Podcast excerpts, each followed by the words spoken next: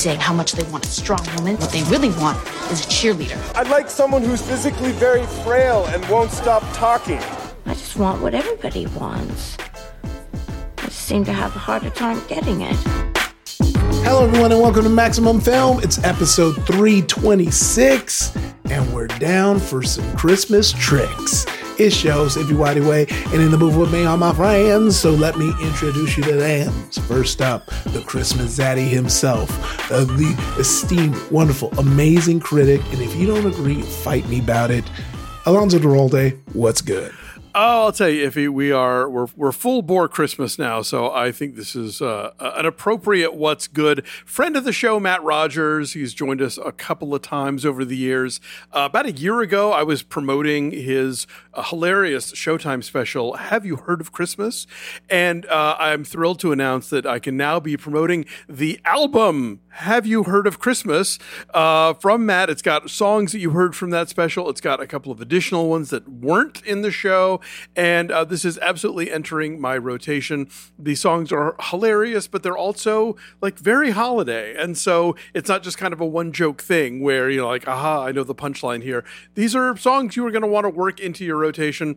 I have uh, Christmas vinyl, so I was thrilled that his label Capitol made a vinyl release available. Uh, but if you are a streaming digital ones and zeros person, you can get it that way as well. But yeah, Matt Rogers uh, taking another step towards uh, becoming uh, the king of Christmas media. Which is He's great because look, I looking at Mariah, I'm like, if I can crack the next best Christmas song, the next best anthem, I'm good for a couple Christmases. If he I I just want you to know you saying that reminded me of when Tracy Jordan on 30 Rock was like, How do I EGOT? I gotta write a song. I gotta write the song. Werewolf Bar Mitzvah.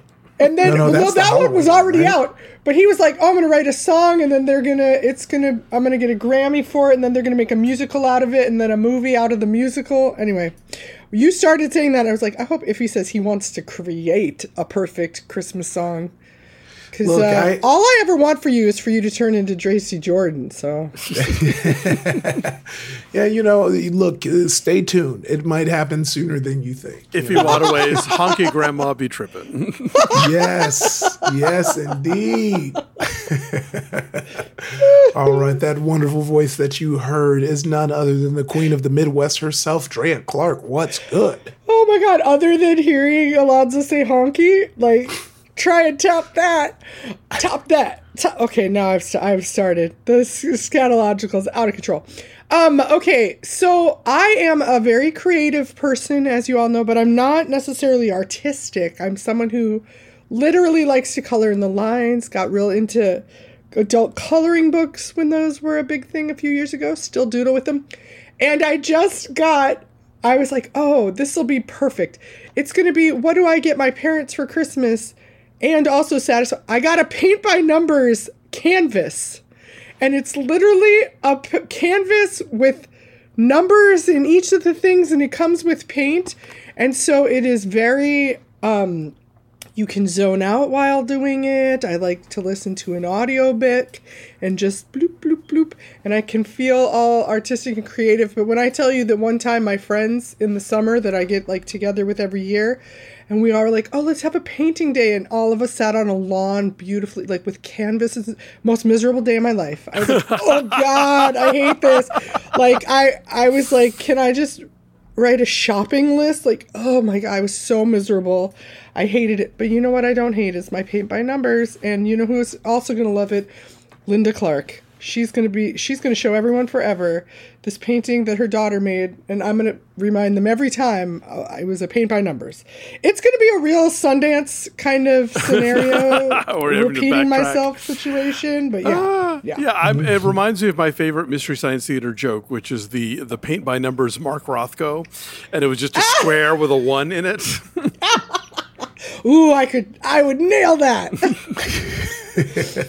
If it was good with you uh, well, what's good with me is, you know, uh, I, I, got into this new. I feel like we're always the the the the, the starting beat on new snacks. Oh, yeah. sodas. That's and- what people really beverage come here for. podcast. yeah. yeah, yeah, So I'm talking about the Y3K uh, Coca Cola Creations flavor. Yeah, Coca Cola has that.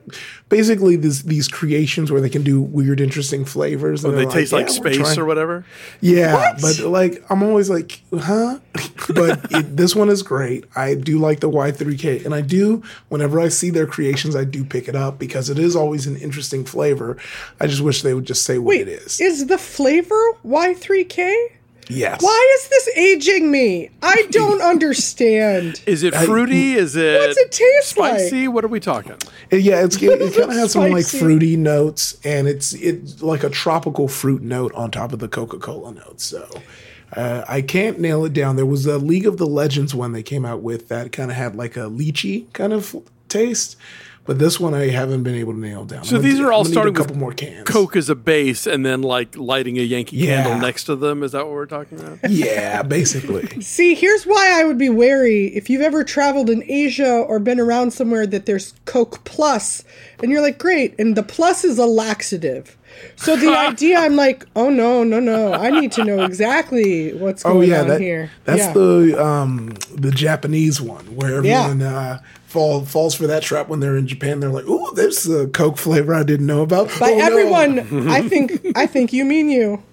Well, luckily, I I've no someone gave me the heads up. They're Okay. like, "Yo, just so you know, they got a Coke. It ain't ima- it ain't a new Coke." I'm imagining like it's a, a, Har- a Harajuku girl just like knocking it out of your hand, like no. so you look like you take terrible shits. Get out.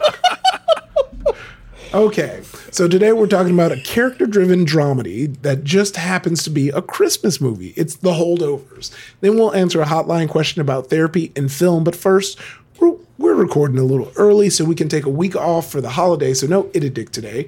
And by the time this episode hits your ears, Thanksgiving will have come and gone, but maybe there's still some food left in the fridge from the big meal. In honor of that, and the meals served in today's film, and probably the potential meals you'll have for Christmas, let's talk about some of the most memorable meals or dinner table scenes from movies. It could be the food itself, the setting, how the meal unfolded. What movie meals have stuck to your bones? Who wants to start? Uh, I, you know, I, I, I- know I've talked about Babette's Feast before, so I'll take that one off, off the table, if you will. Um, one of the most uh, horrifying ones, I would have to say, would be in uh, Peter Greenaway's The Cook, the Thief, his wife and her lover. Helen Mirren. First, there's like a really beautifully laid out dinner, but then we see like the what happens when you leave food sitting out for too long version of that. And then, of course, there's the uh, climactic uh, creation that I will not spoil here for those who haven't seen it, but definitely will kind of maybe put you off a honey glaze for a while. Oh, now you just re-upped that in me forever. um, so I feel, yeah, there are some like key things that come to mind with this, but a few new ones. Um, I thought that the menu, the Ralph Fiennes and Anya Taylor Joy film that came out last year, the whole at the end of it, she's like, "Make me a cheeseburger," and she's describing it. And I'm not gonna lie, every I've I saw that movie once, and then that like came up again, like that clip or something, and I was like, "Oh man, that thing successfully makes me want a cheeseburger real bad." Oh, by Oh, the way, Irv's Burgers here in Los Angeles will make you that exact cheeseburger. No. Yes. Oh, Yes. damn it. They said oh, yeah. they Like I started needed- it, they started as a promotion for the menu, and it was so popular they just left it on their menu. So just a well-made cheeseburger is for a thing you can order, and they do the little onion slices and the patty, and it comes with the crinkle fries. It's a whole thing. It's what I it's my it's become my new go-to there. Okay, well Oh, there you man. go, making it come You to know, life. it's so funny. I was looking at Irv's last night and I was like, man, I would love it, but I really want that burger that was part of the promotion. And I didn't know they kept doing it. So thank you. That's my oh, lunch. there you you go, know. opening that door. Yeah. One of my favorite element, like uh, recurring thing with food in a movie, um, with an honorable mention to Marie Antoinette because I want every one of those sweets. I want them Macaron. all the time. Give me them French sweets. But the movie Edward Scissorhands actually handles food in a really fantastic way because they use it throughout as a noting of where Edward is in his body with his scissor hand. So like they have that first there's this scene where he's just trying to get a pea with the scissor hands and it's like the saddest thing and then like Yeah. he has to like oh they he has to get some like butter on bread like it's so sad and then by the end he has in that very tim burton like all of those like kind of hideous colors and it's all that 1950s gelled looking food but he's like shish kebabbed like he's over the grill and all the women in the neighborhood are like bringing him like prawn cocktails and weird like tarts and do you know what I mean? Just that very 50s It's very party the, food. The, yeah, Tupperware party kind of like Yeah, aspics and, pastel Yes! pastel things. And there's something about it that I'm like, I, I don't know that I really want to eat any of it, but it's so just like You wanna look at colorful, and they all have their ridiculous hair and the bright colors, and him and his. He's got like just shish kebabs on his scissor hands. Anyway, I The- love that. The scene where David Byrne uh, has dinner with Spalding Gray and his family in True Stories also like uses asparagus and cherry tomatoes and things in a really fun visual way, and you get these sort of overhead shots of the table, and it's almost like a musical number unfolding in terms of just the way that the, the this food is is is moved around into into shapes and structures. nice. Yeah. Um, I'm going to go say, you know, uh, um, the farewell. There were a lot of foods that they were put, cooking up Nice, together. And I remember when we talked about it, that was one of the things. So when I think about food in movies, it is one that jumps to the top of my head of just like, because it was, you know, um, and I've, I've seen a, a lot of these, you know, uh, kind of like connecting the culture movies that kind of like lean into that because food is one way that we connect to our culture. And if you feel like a stranger to it, you oftentimes are kind of worried about, you know, how you interact with it. So yes, uh, all that food looked good. Well, Yeah, the- and we just talked about the Persian version, which is a great culture. Like, Oh, there's yeah. a few scenes in that, and one very memorable one where it's just like this table of like 80 dishes, and they all look so incredible, and they're also like just this really amazing Persian specific food. Yeah. Yeah, the, the Yeah. Saul Bass directed the credits for Billy Crystal's Mr. Saturday Night, and basically shows sort of like the Jewish dinner table as sort of the roots of Jewish comedy, and the way that oh, people are talking back and forth to each other, and just the way he shoots the dishes and the table and everything. Again, sort of groaning with all of these incredible treasures is, is really terrific. I will say one of my favorite Christmas dinners technically this is from a TV thing, but it was re- even though this part was cut out of the movie version that was released in the U.S., uh, Ingmar Bergman's Fanny and Alexander, which you know, like a lot of his films, started as a miniseries, and then we got a shorter version in U.S. theaters.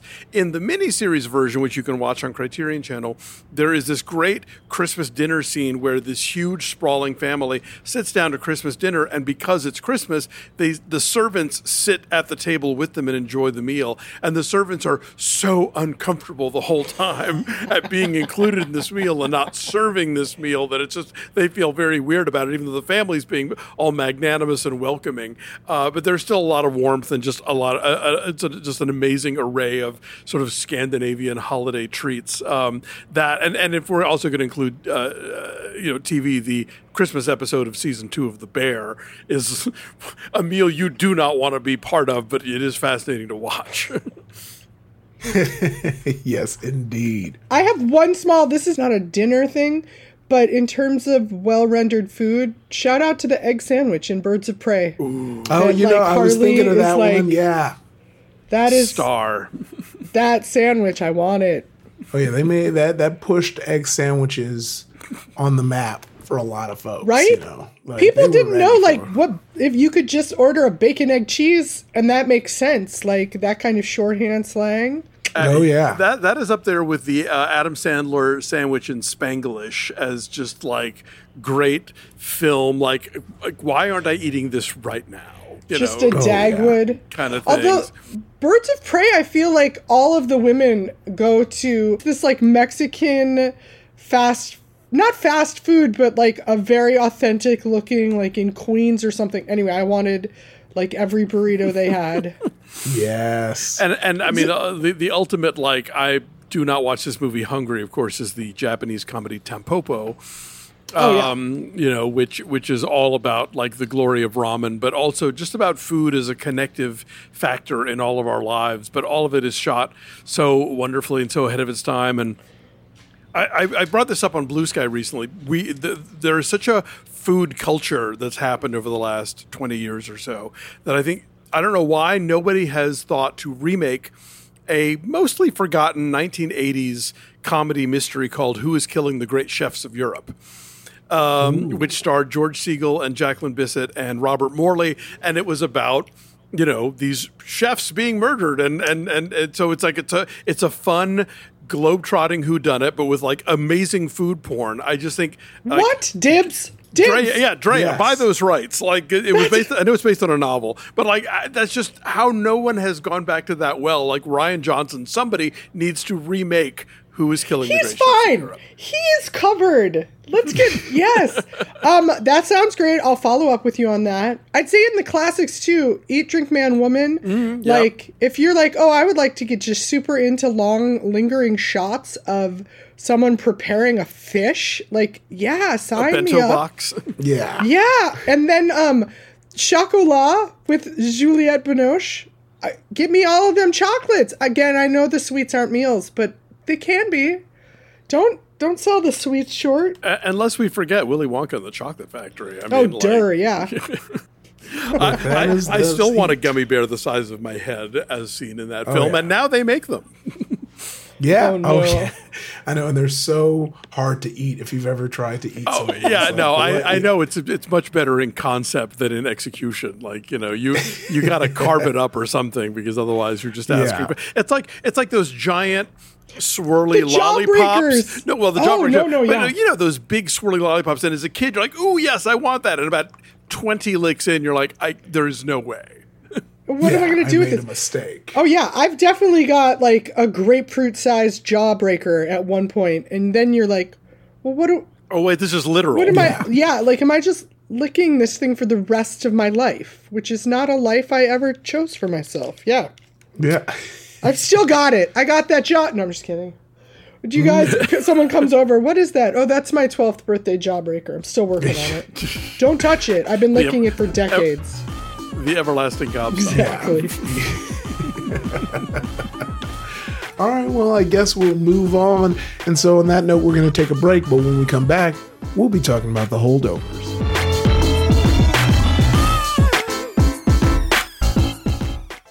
All right, we are back with our best friends, A Queer History of Aerospace, which is a new audio miniseries from the Museum of Flight that is streaming now.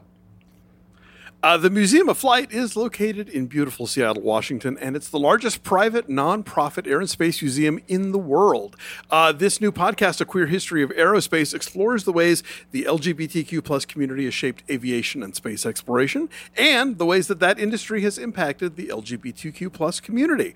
The ultimate goal of the museum, and certainly of this podcast, is to encourage people who have been left off of museum walls to share their own histories, so that together we can start telling the whole story. So, listen at museumofflight.org forward slash podcast or search the flight deck on your favorite podcatcher. New episodes are every Tuesday. Let's get back to the show.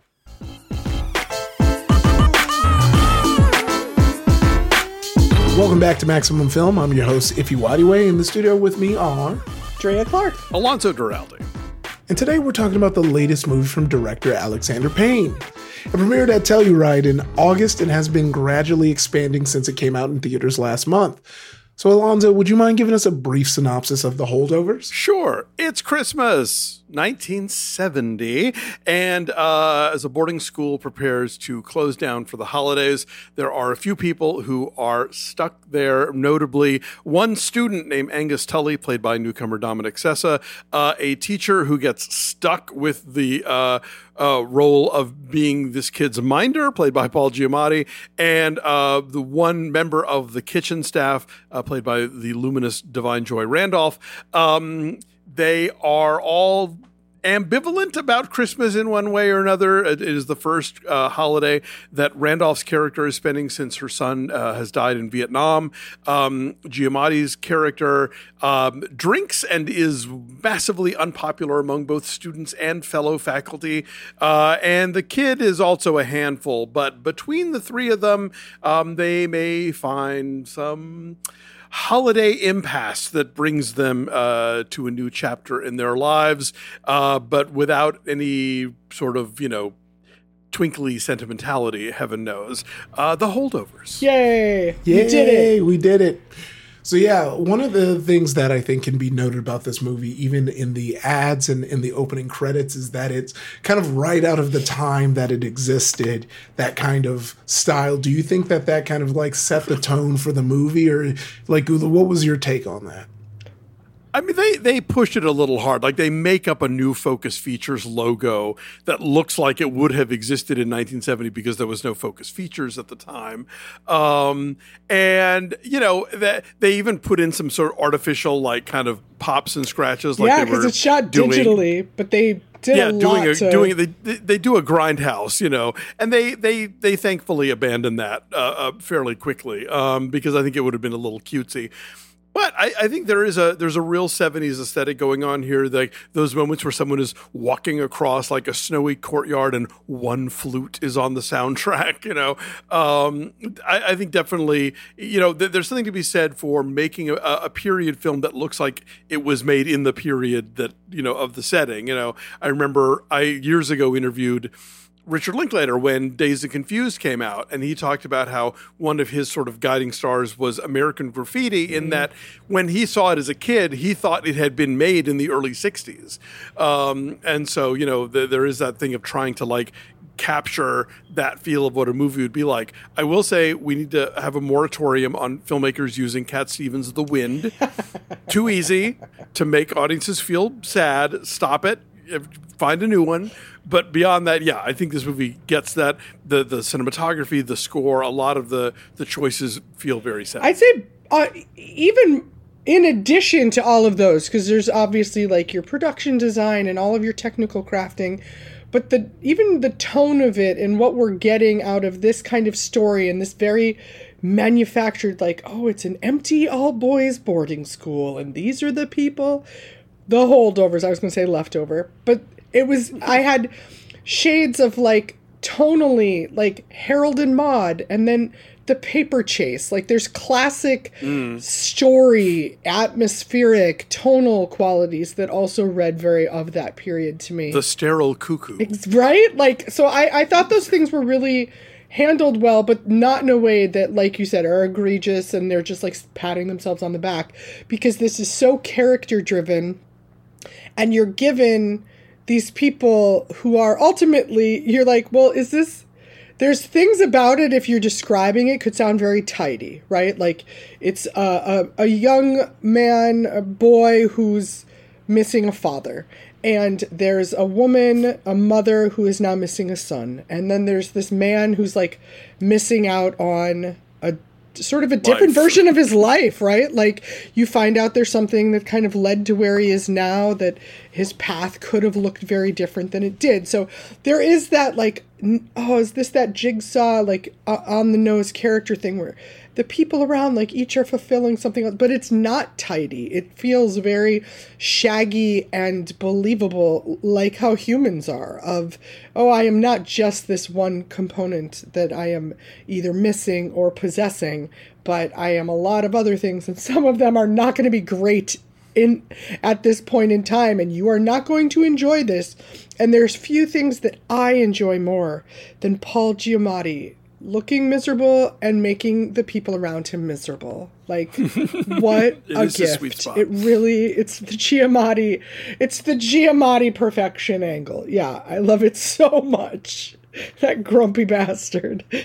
I know it's it's so good because you know even in the way that he kind of is grumpy and unravels, it just kind of fits the character in such a like rich way. And it kind of like helps you as the viewer track his journey. Like this is such a warm film that that like which is funny to say with such like serious story points eh, but like i feel like this felt real and i do like you know i think when people to, to touch on the period things i think um, when people lean on like period stuff they like to do something i like to call tarantino it you know? Find an excuse to be uh, offensive where it's like i'm gonna use the n-word as much as i want this. And i like that even when you had a character being racist, uh, someone was stepping in to be like, "Hey, you're you're a shithead.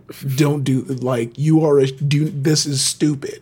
And it feels good because you know we talk about it a lot. Where it's like we knew there were shitty people there, but like you know we kind of want to cheer for for our people and not be like, "Well, it's because it took place in the '70s, so that's why he can be a." Uh, kind of shitty, and also it's like it's not that foaming at the mouth racism that anybody can point to. Yeah. Go, oh, you're bad. It's that like polite preppy racism where it's Yes. like the sort of like that sort of those people kind of thing where you're like, oh, dude, fuck you, you know. well, and this movie is so it has a lot of little things it's doing about class. And so the very first shot you get is this boys choir, which by the way was taking me back. I was like, "Oh man, there is a there is a tenor one in there who's just feeling himself cuz I'm getting every note of his." And which is hilarious to me. But you get there and the the central character in this boys choir, which is just sort of this incidental choir you're seeing, is a black singer. And I was like, "Oh, okay. So I wonder if that's going to be part of the story." And it, it is only in the sense that you find out that Da'Vine Joy Randolph's son had been this scholarship student and and what that meant because she works there. She's the like cafeteria like Lady. whatever. She's a cafeteria. I was like, I know we don't say lunch lady, but whatever. Like she works in the cafeteria, and so there's some elements of if you're in this place that is. Uh, especially since this is an Alexander Payne film, and uh, my guy, he's from Nebraska, which is where all of my family is from, deep Midwestern, and this is such a like East Coast movie for him, and there's a different kind of privilege and a different like class breakdown when you're in something like this. Like centering it here is a very John Irving thing to do.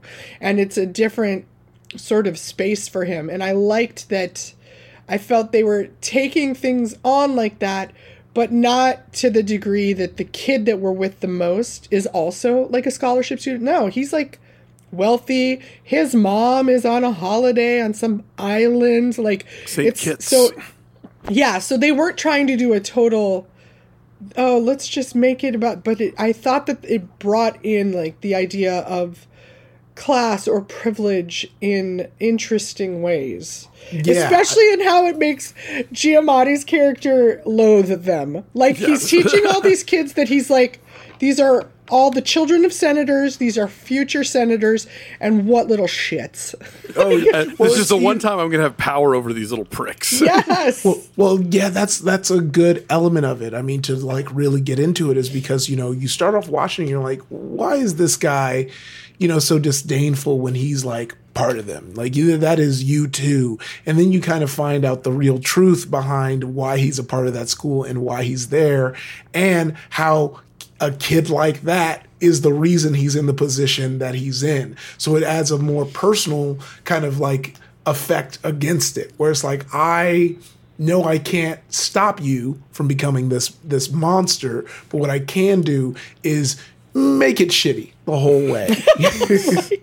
Gonna get my digs you know- in while I can. yeah. Well, yeah, because like when he's talking, you know, all through the movie, he hears for how much he's hated by students, and the only time you see him kind of affected by it is when uh when she finds out the lunch lady's son thought he was it. Like that's the first time you kind of see that that kind of stung a bit, where he's like, oh, and that's kind of like a perfect like round example of his character, where he's like, yeah, the, he I wasn't really targeting him because he's not One of these. person. I- yeah. Yes. No, I I loved that. I also loved that each of these characters, you know, this is it's a 2-hour movie, like a mm-hmm. little over 2 hours maybe. And so you have enough time to both l- enjoy them but also have actual arcs for them. Like there's Yeah. depth or shade. So, you know, obviously Giamatti's is the biggest to me uh, like character reveal in terms of oh, I now have a different perspective of where he's coming from because of what I've learned out of him. But you learn something about all of them, and then you also get to see them in different lights because Yeah. of that, which is a lot of movies. If you are you know, when they talk about something that's a character study, and this is very much driven by these emotional responses they're having at given things rather than it it does have those story elements right? Like there's a very unexpected helicopter that shows up in this. And i was like look at this magnum pi helicopter here. But so you have like little mechanisms and then they have to go to this place and then they end up at this place. Like the story is moving along but it's such a i love when it's such a, a character driven thing of how they're reacting in each of those moments matters to what's going to happen next and how i'm feeling about it Well, I, I love the fact that Da'Vine Joy Randolph's character isn't just there to be like a sounding board or a font of wisdom for the white guys, Yeah. like emotional progress, that she actually has her own shit to deal with and is dealing with it.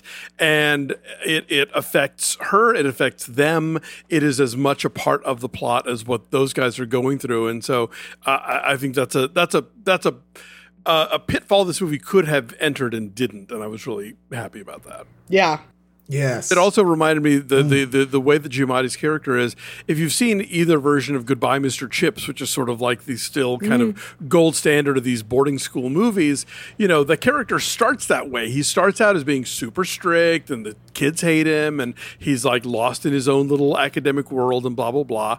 Um, and then, you know, the love of a good woman changes him and blah, blah, blah. And here it's like, no, Giamatti's been this guy for a long time and he'll probably still be a version of this guy, but maybe he'll learn a little something over the course of this movie that might like push him off into another direction, you know? There's a great Yes. appearance by Carrie Preston, whom I adore. Oh, she's so good at this. She's so good, and that that you're like, oh, this is hinting at that kind of movie, right? Yeah. Like, oh, this someone's gonna get him to stop drinking, and someone's gonna, and you're like, oh, this is not what this movie's doing. No. Can, can we talk about? I definitely want to talk about Da'Vine Joy Randolph more because she is so incredible, and I can't imagine she won't. Well, no, she's going to be up against like Danielle Brooks, but like, I feel Yeah. like this is definitely Oscar realm. There's obviously a lot of talk about it, but she's doing such beautiful work here that it took me a minute to be like, oh my god. Only murders in the building. like she's the disgruntled Yeah, oh, detective, yes. right? Dolomite is my name. yes. I kept thinking like, I do I know her? Am I friends with her? How do I know her? Oh, she's the disgruntled detective for Only Murders, but she's so good, and it's some uh, much of it is on the page. Like I do think this is a really well written and well crafted film, but it's that kind of performance where it's like, oh, you are elevating every bit of this, like every heartbreak, every, you know, sort of grief, every annoyance. Like, uh, there's so many things, but then also, like, the nurturing. Like, she does the smallest things with, like, reaching out to someone that you're like, oh man, that is mean. Do we? I need Mary in my life. Where is Ma- where's my Mary? Should I be Mary? Uh, yeah, this is written by Yeah. David Hemingson, who this is his first feature screenplay to be produced anyway. This guy's been in TV forever. Uh, This was supposed to be a, a limited series. Yeah. No kidding. Oh wow. Yeah. Well, you know, so I, I I I would love to know if this is like a, a thing that has been in the drawer forever, and he's just been like fine tuning it, or if this was like I weirdly know this. Oh, please so tell me. Alex, no, and actually, it's it's based on a 1934 French film, um, Me- Mefleur or something. I can't remember, but um, Alexander Payne saw that and was like, "I would like to have this adapted," and then asked um, Hemingson, Hemingson, Hemingson, David, yeah. Hemingson to do it, and it initially meant to be a, a limited series, and then it just in the shaping of it was like, oh no, we can do this sort of well, uh, they, they- tightly. They, must Yeah. have really gone far from the source material because it's not credited as such in the film. Yeah. It's like it's it's treated Yeah. as an original screenplay. But yeah, it's it's terrific, and and and I think this is not somebody that if you look at oh he worked on American Dad, like it's not somebody that people are thinking ah you've got a drama in you. you This know? is this this must be your next thing. The um Yeah. the yeah, the the idea of it, I think the original was just like set at a boys' school like that. I think that was the the main and like the leftover at Christmas maybe Right. or something like that. But a really faint thing. I so I I loved how that came together. Um, and I do think Alexander Payne is good at recognizing talent in different mediums and drawing them in and just True, and yeah. He, he worked with, you know, Nat Faxon and Jim Rash on The Descendants. And yeah, and exactly. they had He- before then just been like mainly TV guys and, and, and groundlings. yeah. Yo. I also, in the discovery element of things, Dominic Sessa is so good in this. He's the the student, Yeah. Angus, who's left behind. He apparently goes to a boarding school. I think he goes to the school where they shot this. and Yeah, they just sort shot of- it at like five or six schools. I Oh, think. okay. Oh, nice. I only know this because I've been doing like deep dive uh, Spirit Awards research. Ah. I'm, I'm normally not the gal with the facts, but I thought this kid was so good and such a um. It's a I t- like that kid. You could either get someone who feels like a suck up or someone who feels like uh angsty berber like that it would be hard to generate sympathy because I don't know. I find uh, uh, find me someone I want to spend less time with than a teenage boy, and this kid I thought was just really. He was he was keeping up. He was doing some really interesting things. He's realistically prickly. Realistically prickly, and yeah, that's Oh, yeah. prickly. It, it had a texture to it. Oh, And this is and his first thing. Yeah. and especially in the way that he when he was like lashing out at his students when he kind of was mad it felt so real and like oh yeah the smartest student does know how to like cut deep in a way that even the people who thought he deserved it was like hey hey man. But he's like no i'm i'm mad. So now i'm going to tell you exactly how i feel. And uh, it's, it's scorched earth time. yeah exactly What did you guys think of this compared to? I mean, I keep bringing up his filmography because, like, I love Alexander Payne. Like, I loved Nebraska, but obviously Election or Citizen Sideways. Ruth or Side. Yeah. Obviously with Giamatti, like, how did did this feel like an Alexander Payne movie to you guys?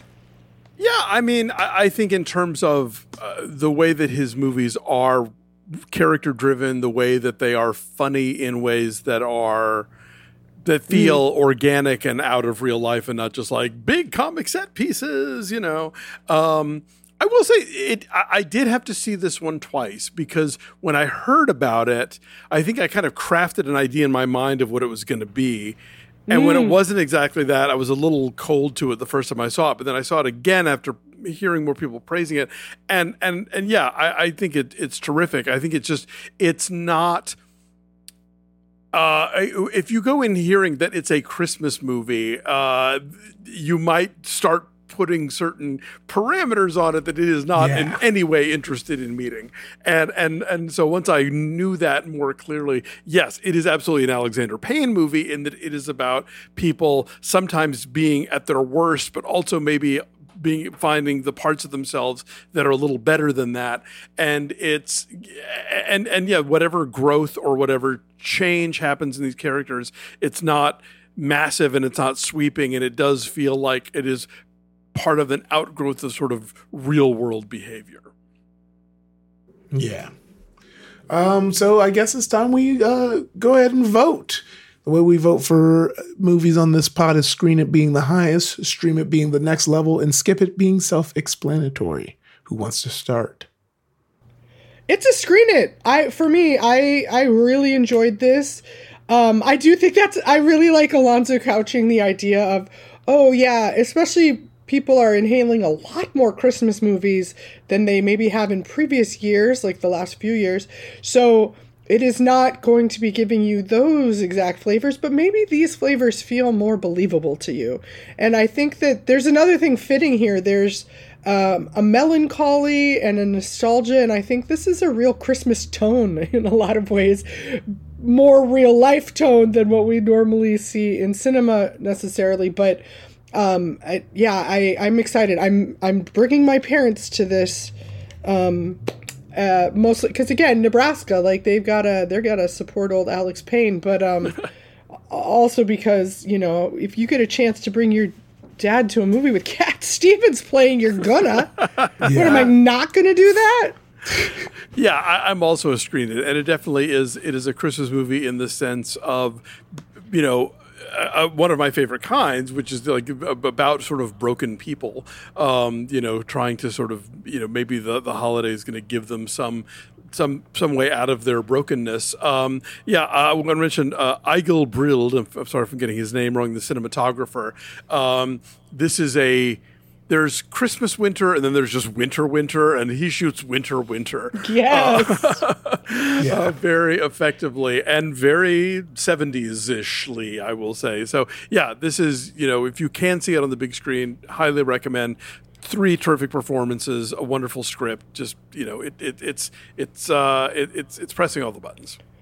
Your fingers yes. will be cold and your toes will feel wet somehow. Yes. That will be oh, the yeah.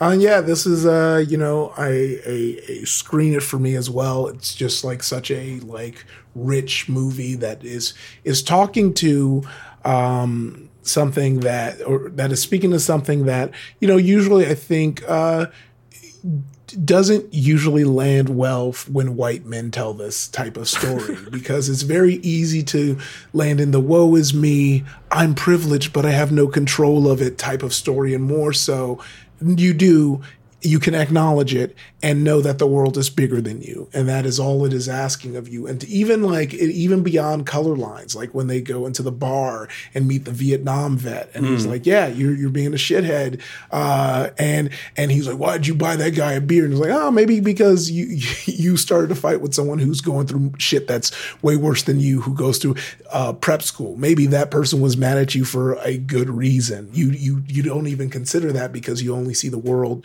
through the lens that you are going through. And then we find out why this kid is so angsty. And when we meet his mom, geez Louise, I've never. Oh, it's one of those perfect movie things where you just you you know that in the way that the story is told and the realism that nothing really is going to happen to this person, but you're like, mm, I want them to have a comeuppance.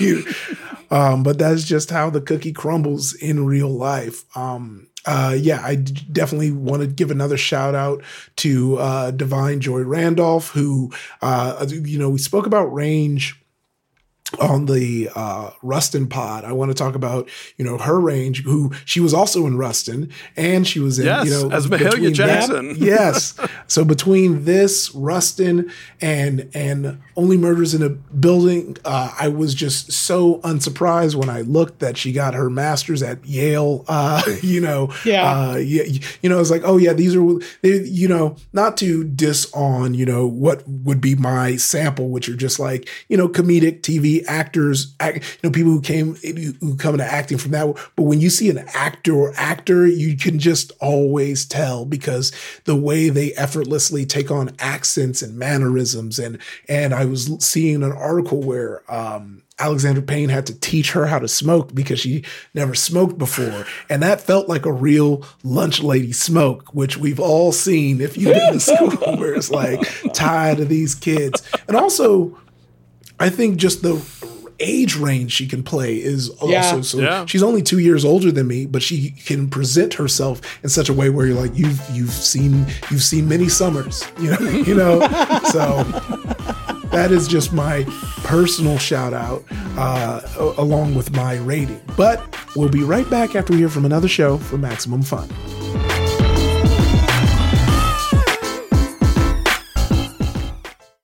Folks, we get it. Keeping up with an actual play podcast in this economy is a tough sell. Mm. That's why we have great news for you. The Adventure Zone is changing up its format. We're going to be doing some shorter seasons, more experimental stuff. There's never been a better time to get on board the zone. And if you're sick of listening to our voices, we get that too. So we're including some guests uh, on this upcoming one. We've got Kate Welch and Gabe Hicks, who are incredible. And you want us to try out some new games? You got it. We've got the new Marvel Multiverse RPG. We're using that and with a really brilliant GM doing it. It's Dad. What he's saying is it's Dad. Dad so, is doing it. It's yeah. Dad doing it. You can listen every Thursday on MaximumFun.org or wherever you get your podcasts.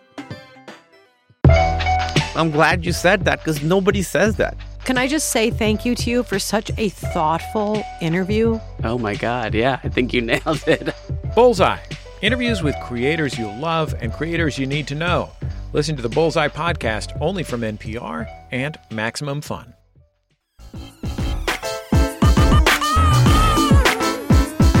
Welcome back to Maximum Film. I'm your host, Ify Nwadiwe. In the studio with me are Alonso Duralde, Drea Clark. And today we got a hotline call from Wes, who writes Hello, Ify. I want you to take a swing at a male Chicago accent. Here's your shot to audition for the Bear now that the strike is over. Oh, um, God. Chicago. Oh, no. Oh, no. Yeah, see?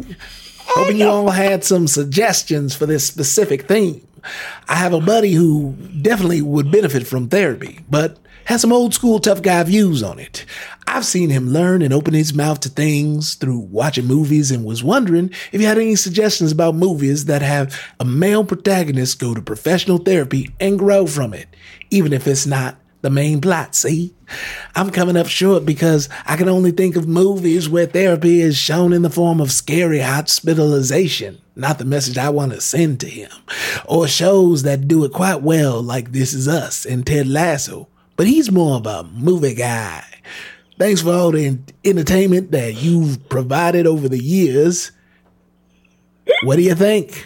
Thank you, Wes. Oh God. Is that I don't Chicago, think you've Ever been to Mississippi? Chicago? Yeah, that was a great. I like that you're like, I'm not going to try and do anything like Ditka Da Bears. Like you're, you're like, oh, maybe I'm going to do a little James Cagney gangster, and then just, yeah, Al and then Capone, just, see? yeah, took Yeah, a, yeah, see? that was absolutely bonkers. Okay, I like this question. Thank you, Wes. Um, obvi- the first thing that comes to mind, to probably, I, I'm assuming all of us is Good Will Hunting. Joker. right? Oh, oh I was going to say analyze, analyze this. well, there we go. So we have a few. Um, Good Will Hunting is sort of famously, you know, the I, I laugh forever that his name is actually Will Hunting. Like once you know that, Yeah. like it's the funniest title. But the Matt Damon character, you know, he's been acting up, he's whatever, and so this this professor sees something in him and assi- he's basically he's assigned to the Robin Williams character. And they have all these like breakthrough moments and as much as some of them have become sort of tropes or some of them can be you know the like the it's not your fault scene I still find there's definitely um a strain of American, often male, that could still use that kind of, yeah, there's no subtle way. You don't need the subtle way to hear. th- You need the big way to hear this. And so I feel like Good Will Hunting is, to me, a, a positive example of therapy and the connection between, I mean, certainly they are a little too familiar with each other for a client and a doctor, but I, that one comes to mind right away. Yeah. Wait, you guys had them too. Uh, I, I was thinking about analyze this just because he said he didn't want to do TV because my first thought there was The Sopranos. Then I remember I that was, that's going to be, yeah, you when got to do it. It looks Sop- too cool. Yeah, when The Sopranos premiered, analyze this was also hitting theaters. That, that it was there was some concern that like that was going to somehow. Obviously, wh- what are people talking about 20 years later? You know, not analyze Yeah. this. But nonetheless, uh, it is a comedy with uh, Billy Crystal and Robert De Niro. And De Niro plays a gangster who goes into therapy and does get Oh, yes. does get good things out of it, you know. And uh, there is this weird stigma about like dudes and mental health. I remember Desus and Mero talking about this when they had their show on Showtime. Like, yeah, like we need to be like men in the culture need to be more open about the fact that they're going to therapy and that it's not it doesn't mean they're weak it doesn't mean they're broken it just means they, they need the help and they need someone to talk to and and um, yeah no I, I, I admire that um, that you are trying to get your friend uh, moving in that direction and it, it can be really valuable and that yeah there there shouldn't be any stigma attached to it but sadly there is Yeah, yeah. And yeah, that was going to be my just kind of final because I think y'all got I the have- best ones. I have two another one? more. oh Ooh, please go for it. Um, not to say, you know, someone is supremely interested in uh, men getting help. Um, but uh, a flashback one, I'm going to say mostly to impress Alonso, Ordinary People. yes Uh, for it sure has the, the the benefit of also being a, set in a sh- Chicago suburb. It's in Lake Forest, um, but there is an entire you know sort of running element of Timothy Hutton's character meeting with Judd Hirsch. Yes. um, who's like trying to teach him, and that one is very specifically about his emotions and and sort of taking control of his emotions and of learning to communicate processing grief Right. And obviously, yes, very much the center of that movie is a grief thing. And then I'd also say Honey Boy, uh, which is the Shia LaBeouf film based on his real life from a few years ago that Alma Har'el uh, directed, where That one's unique in that he's going through exposure therapy, and it's a lot of stuff reminding him because he has a lot of repressed things about his relationship with his father specifically, but his childhood and what it was like, and sort of having it. But ultimately, like, it is a very helpful and beneficial um, experience for him. And again, it's not that sort of institutionalized therapy, but yeah. If you feel, I feel like you said something other than analyze this. What? Oh, you said oh, I Joker. jokingly said Joker. I Yeah, jokingly- that is not. yeah, that is not. I thought about Shortbus. I wasn't sure that really kind of Yeah. qualified as a positive uh, portrayal of it. Either. I mean, it's positive, but oh, you know, your friend might turn into a freak like me. A little freak. not- it could be. It could be yeah, worse. freak. Parentheses complimentary. Yeah, yeah.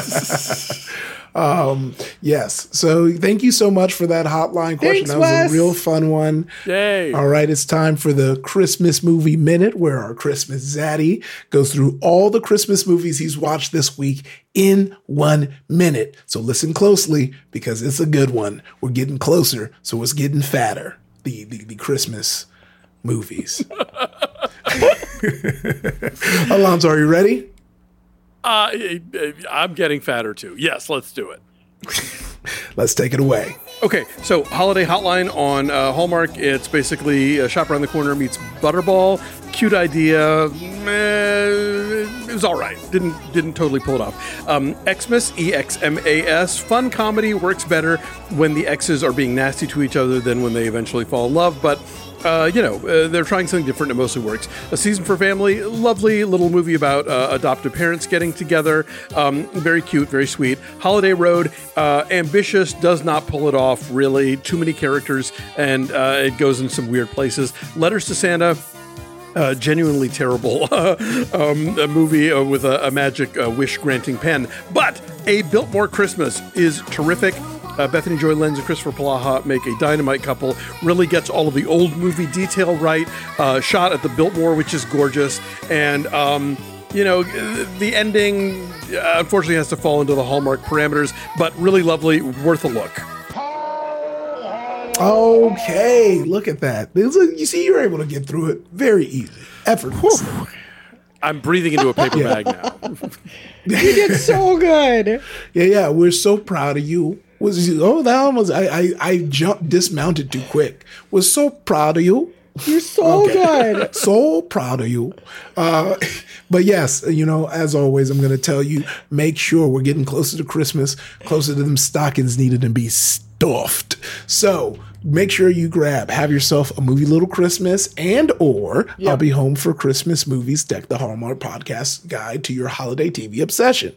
All right? Cool. Thank you, sir. All right. They, of course. Thank you for making such great Christmas media, you know? Truly. All right. Well, now it's time for staff picks. It could be any movie at all. Who wants to start? Uh, go. I've got one. Oh, you go. no, please go ahead. No, no, no, you. Sorry, I either way is fine. We'll both get there. Um, I'll, there's a movie coming out this weekend that I'm tremendously excited about, big fan of. Uh, it's called Eileen. It's uh, William Oldroyd's new film. His previous film, uh, Lady Macbeth, was one of my staff picks like six years ago, whenever it came out, uh, and it kind of launched Florence Pugh. Um, Eileen is based on um, a novel by Ottessa Moshfegh. I don't think I'm saying her name right, but you should read it. But um, it's so fantastic, and it's dark and atmospheric, and he's just very good with like giving women uh, very believable, gritty, dark things to be doing. This one stars Thomasin McKenzie. Set in the 60s, and Anne Hathaway rocks in as like a blonde femme fatale. It is so dark and strange and a little weirdly sexy and yeah, it is something else. It's it's this Thomasin plays a, a young like a secretary and um at who works at a prison and Anne Hathaway is the new counselor and then it, it takes a twist. Eileen, I would check it out. I bet you'll hear a lot more about it. Ooh. Uh, my choice also uh, includes a prison. Um, it's uh, the Argentine entry to the Oscars this year. It's a movie called The Delinquents, and it is a heist comedy in which the heist happens in the first 10 minutes and is really no big deal. It's all about what happens after um, when the bank robber tells a fellow employee, hey, listen, I'm going to go to prison for three years, but I've still enough money that both of us can retire after I get out. So you're going to hold on to this money for me. Oh, and if you say no, I'll say you helped me do it and then it just goes from there into these very odd and and um, circular uh, uh, paths, including weird parallels of names and destinies and uh, life uh, uh, sort of random occurrences. It's about three hours long, but it is riveting because you just don't know where it's going. Um, it often reminded me of one of my very favorite films of all time, a French film called uh, Celine and Julie Go Boating, um, where you spend the first half g- wondering what the hell is even happening, and the second half completely riveted because you have to know how it's going to end. Um, it is funny and uh, offbeat and and just very uh, unlike nothing else I've seen this year. Uh, so keep an eye out if it if it hasn't opened near you yet. Hopefully it will. Hopefully it will get the final shortlist for the Academy Award, and that'll definitely get it into a wider audience. But yes, the Argentinian film The Delinquents. I'll I'll second that. That is a great, great, great choice, and it is real. It's its own thing, and Hell you yeah. do Yeah. not know what's coming next. It's like existential dread humor. Yeah, it's a whole thing.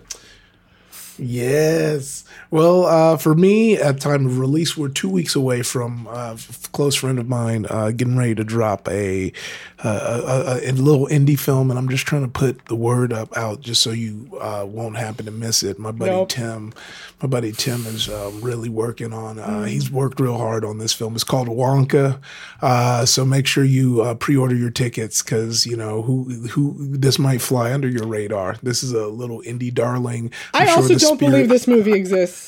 Uh, I, I Put think this in my Dune 2 category. I don't believe this is ever actually you coming know, out. it's probably Dre's probably doing the research at the Spirit Awards right now for this uh, indie number. Uh, so Tiny baby. a little low budget darling Wonka. yeah, yeah, yeah. We'll see if it can the the underdog of the season um, Needs the we'll see if it grassroots push. somehow. Yeah, at, at the time we're recording this, I still haven't seen it, and and a critic on Blue Sky I thought described it really well, where, where he was talking about his ambivalence going in. He goes, "I'm trying not to think about this as a prequel no one needs, and I am trying to think about this as the new film from the director of Paddington 2." Nice. yes. All I right. that. well, Dre and Alonso, thank you for another wonderful show. And the listener, Cheers. thank you for listening. If you have a comment or suggestion about this week's show, send us an email at MaximumFilm at MaximumFun.org or find us on any of our social media channels. All those links are in the show notes. Next week, we'll be talking about Saltburn. Our producer is Marissa Flaxbart, who is wonderful. Our senior producer is Laura Swisher. She is also wonderful. And this is a production of Maximum Fun, a wonderful company. Bye bye.